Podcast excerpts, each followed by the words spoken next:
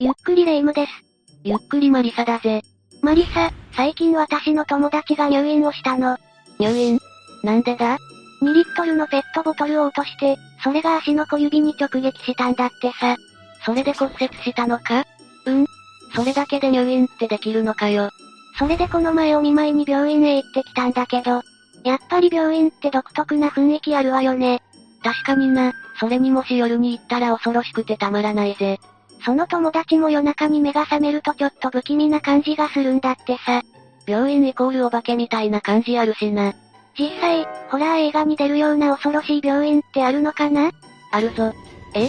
せっかくだからそんな話でもしてみるか。ってことで今回は、日本に存在する呪音病院6000を話していくぞ。ランキング形式で6つ紹介していくぜ。私の友達のいるところが出ないといいな多分出ないぞ。それでは早速スタートだ。第6位は、八王子中央病院だな。八王子は東京都の地名だったよね。八王子って名前がとてもかっこいいわね。この八王子病院は、帰らぬ人となった患者の霊が出る。という噂が多く囁かれる廃病院となっているんだ。そもそも、どういった病院だったのかしら？ここは1975年にとある問題が発生していたぜ。当時、職員が不足しており、ずさんな治療が続いていたんだ。命を助ける仕事をずさんに行うのは良くないよ。さらに職員不足とずさんな治療が問題視された中、八王子中央病院の院長が失踪したという話もあるんだ。こういった問題は全て院長に責任がある。みたいな感じで叩かれていてもおかしくないよね。それで病んでしまったのかも。ちなみに、院長は失踪ではなく、精神科の患者によって手にかけられたという説もちらほら。考えたくないわよ。一応、八王子中央病院で噂される内容はこういったものだが、これらの事例は全て表沙汰となって報道されていたわけではないんだ。確かに1975年なら、この話知ってるという人がいてもおかしくないし、この時代ならネット記事や動画として残っている可能性もあるはずね。そうなんだ。ネットで調べても確信が持てる記事や動画があるわけではなく、あくまで憶測として広がっているんだ。なんとなく病院のことについては分かったね。ここからはあまり聞きたくないけど、本題を聞かせてちょうだい。この病院では霊安室にてうめき声が聞こえる。思いつきで院内に残されたベッドに横になった人が突然苦しみ出した。風が吹いていないのにカーテンが揺れている。電波の繋がっていない電話が鳴る。自身の車のエンジンがかからなくなる。といった事例が挙げられているんだぜ。思いつきでベッドに横になるなんて考えられないね。それに、自分の車のエンジンがつかなくなったらかなり焦るよ。以上が八王子中央病院についてだったぞ。この病院は今でもあるの？現在は違う病院にリニューアルされているぜ。これが6位か。まだまだ続くからお楽しみにな。続いて第5位は、アサリ病院だぜ。ここは北海道小樽市にあった病院となっているな。北海道に行くならジンギスカン食べたいね。残念ながら今回はジンギスカンではなく病院の紹介だぜ。この病院は1965年に開業され、温泉旅館を改装した病院だったんだ。温泉旅館から病院ってかなりレアケースなんじゃない？病院が閉院された後に心霊スポットと噂されるようになり、外観には多数の落書きなどがされていたようだな。まさに廃病院って感じだね。内部には古い医療機器も残されていたみたいだぜ。ここからは実体験を一つ紹介するぞ。リアルな話が一番怖いわ。建物の外にいる際、こちらを見るように窓から霊が覗いていたそうだ。そして1階では謎の声や白い人影が目撃されたんだぜ。私だったらもう引き返すよ。2階は1階よりも空気が重く、1階と同様に人影やラップ音が聞こえるんだとか。2階まで進んだこの方の勇気半端じゃないね。この方は複数人で訪れたようで、2階に上がってすぐ左に曲がったところで、これ以上先に進むのは断念したようだな。だが、断念して戻ろうとした時に院内の黒電話が鳴り始めたんだ。廃病院なら電波なんてないはずね。黒電話の位置は2階に上がって右側の方面。つまり、この方の進んだ方向の逆側だったんだ。絶対受話器を取ってはいけないわね。霊感のある方が言うには、黒電話のある方向が、最も嫌な気配を感じたそうだぜ。1階にある霊安室に行く際にもこの黒電話の方向へ進まなければならず、外からこちらを見るように窓を見ていた霊もその近くで目撃されているな。これを語る人がたまたま黒電話の逆側に行ったのは、不幸中の幸いだったのかも。以上が体験談として挙げられた事例だな。その他に噂される情報はあるの？病院のものを持ち帰ると自分の電話に、返してください。と小さな声で囁く電話が来るらしいぞ。着信拒否設定します。それができたら誰も苦労しないんだぜ。第4位は、安田病院だな。安田病院は大阪府堺市西区に存在する病院だぞ。ここでは1997年に社会的事件となる出来事が発生しているんだ。どんな事件なの？医師や看護職員の水増し報告をしていたんだ。医療法という法律で定められたスタッフの人数の最低基準に対して、医師の数が約40%、看護職員の数が約30%しか満たしていなかったんだぜ。半分も満たしていないじゃない。逆にそれでよく運営ができていたね。さらに問題とされたのは幽霊職員を作っていたことだな。元職員といった、すでに退職された方をまだ在籍していることにしたんだ。それでなんとか医療法は満たしている数に捏造していたんだね。でも、なんでそんなことをしているの？偽物の勤務関係書類を作る手口で、高いランクの入院基本料を不正受給していたぜ。結局お金のために悪さをしてたんだ。さらに安田病院は大阪府の調査を妨害しているな。最後のあがきにしか見えないわ。これらがあって、医療法人の設立認可の取り消し、医療法に基づく病院開設許可の取り消しが下されたぜ。それはそうよ。明るみになってよかったわね。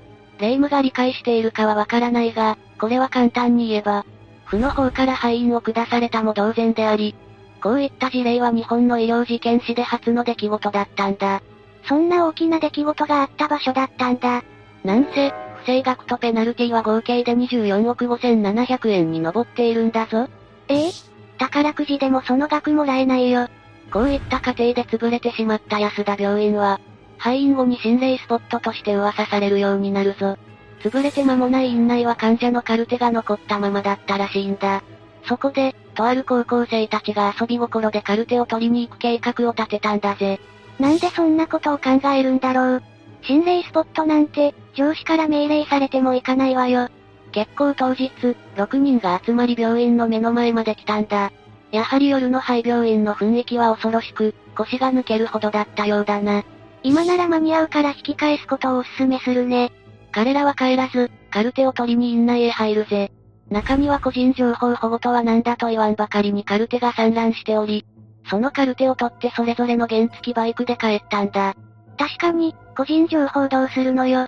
ここでたたりと言わんばかりの出来事が発生したんだ。それぞれが帰路に着くと6人のうち2人が交通事故に遭い、その後日、別の1人が事故、また別の1人が病気。と、6人の中で不幸な出来事が続いたんだそうだ。6人の中で続いたら、さすがに病院を疑ってしまうよね。お払いとかは言ったのかな？そこら辺はわからないが、6人とも命は助かっているようだな。なんとも恐ろしい話だね。というわけで第4位の安田病院は異常だな。ちなみにここはもうすでに解体済みだそうだぞ。個人情報が保護されたね。解体とともに処分されていたのなら壊されたとも言えるけどな。ここからはベスト3に入っていくぞ。第3位は、旧野木病院だな。旧っていう文字がつくとよりホラー感が増すわね。旧野木病院は栃木県にて1980年代に建てられた病院で、栃木県内では津賀病院、東洋診療所に続く、栃木三大廃病院と言われているんだ。2000年頃には心霊スポットとして有名になっており、田畑に囲まれた中にポツンとそびえ立っているぞ。周辺から雰囲気マックスじゃない。さっきも言った通り、この病院は1980年代に建てられたとされる病院だが、実は建設中の病院だったという噂もあるんだ。営業をしていた過去はなかったっていうこと？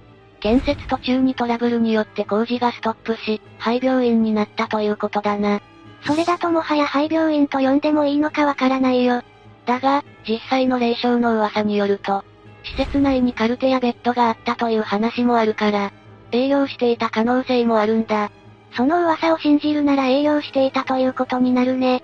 そして、この建物はもう一つ恐ろしい噂があるんだぜ。まだあるの実は、ここが会員制の福祉施設だったという説だな。そしてこの説とともに挙げられる噂が白装束の集団なんだ。白装束の集団？この建物で白装束の集団が夜な夜な怪しい儀式をしているという噂で、運悪くそれを目撃した人は鎌を持った人物に、追いかけられると言われているんだとか。え？えこの怪しい集団が夜に変なことをしているのが悪いのに。このように、真偽が定かではない建物となっているんだ。白装束の集団が本当の話なら、絶対近寄らない方がいいわね。っていうか、そもそも心霊スポットには行かないべきだよ。次は第2位の発表だな。第2位は鳥丸病院だぞ。鳥丸、可愛いけど恐ろしい場所なんだね。鳥丸病院は鹿児島県鹿児島市にあった産婦人科の病院だぜ。1990年代後半には閉院しており、院長もご存命でないそうだ。周辺には夜の店が点在し、打退を行っていたのではと言われているな。ここはどういった理由で心霊的な噂などが広がるようになったの ?2017 年に鳥丸病院は、建物の解体中に見つかった瓶の中に、ホルマリン漬けとなった胎児が15人も見つかったんだ。ホルマリン漬けって何かしら？標本や博物館などで使われるものだな。生物の組織をホルマリンという物質で化学処理することで、生物の時間経過による分解や腐敗を防ぐ方法だな。博物館や標本のリアリテは、これなしに作れないわね。このホルマリン漬けにした生物は、アルコールなどで満たした容器に入れておけば、より長く保存が可能となるんだ。それをされた状態の胎児が見つかったって、相当恐ろしいじゃない。だが、警察はこの事例を事件性なしとして判断したんだ。え、事件性しかないよ今回見つかった15人の胎児は、推定産後12週から31週の胎児とされており、法的に31週を超えた胎児であるとすると、事件性あり、となるみたいなんだぜ。さらに、この胎児はすべて氏名、本籍地、住所が不明で、引き取り手もわからないため捜査が進む余地もなかったんだ。胎児のことを思うと、とても苦しいけどこれが現実なんだね。胎児が見つかった1ヶ月後に、胎児は鹿児島市によって火葬され、この事件は終わりを迎えているな。というわけで第2位は鳥丸病院だったぞ。最後は栄えある第1位の発表だぜ。どんな恐ろしい病院なのかしらね。第1位は、軍人病院だな。この軍人病院は京都府の岩清水八幡宮が存在する、男山の鳩が峰にある病院となっているんだ。男山って、そんな漫画みたいな山があるのビルマ総院跡、野戦病院、地の病院、八幡の廃墟、など様々な呼ばれ方をする病院でもあるぜ。こちらの建物は、建設が途中で中断された建物であり、実際に営業されている過去はないな。その他に、とある宗教団体が利用する施設だった。という説もあるようだがそれはデマということになるぜ。途中断念の理由が霊障だったら恐ろしいね。この建物が完成に至らなかった理由として有力視されているのは、建設中の資金繰りの失敗だな。どういった場所にあるの？男山のふもとから山頂に続くケーブルカーの脇に、ひっそりと階段があり、それを登るとたどり着くんだ。場所も外れにあるし、一至るゆえんだよ。また、建物周辺は石碑や墓地があることから、建物内だけでなく、周辺でも様々な事例が報告されているんだぜ。ぐ、具体的には？建物の近くをさまよう黒い影。焼けただれた顔の男。写真を撮ると足や腕など体の一部が消えてしまう。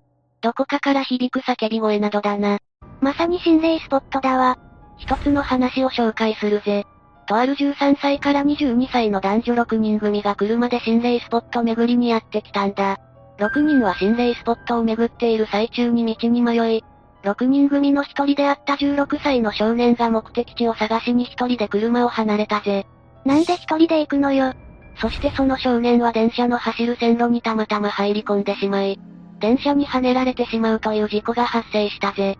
周辺には軍人病院があり、ネットや心霊特集などで有名であった。軍人病院のたたりが原因で線路に立ち入ってしまったのではないかと言われているな。普通に考えて16歳の少年が線路に立ち入らないよね。その程度の危機管理能力はとっくに備わっている年齢なはずだよ。この事故が発生したのは夜で、辺りが暗かったかもしれないが、線路付近はある程度整備されていたりもするから、わからないこともない気がするんだぜ。考えれば考えるほど謎が深まる事故なんだね。他にも軍人病院の周辺は不審な事故や不法が多かったとされており、こういった要因もあってか、曰くつきと言われるようになっているんだ。霊媒師さんにお願いして真実を知りたいなというわけで、第1位は軍人病院だったぞ。ということで、解説は以上だな。本当にこんな病院があったなんて考えられないね。遊び半分で行くような場所ではないぜ。友達がいる病院はなかったしほっとしたよ。みんなも怪我や病気には気をつけるようにな。それでは今回はここまでにしよう。みんなが知ってる廃病院があったら教えてほしいね。知ってる人はコメント欄に書き込んでくれ。それでは最後までご視聴ありがとうございました。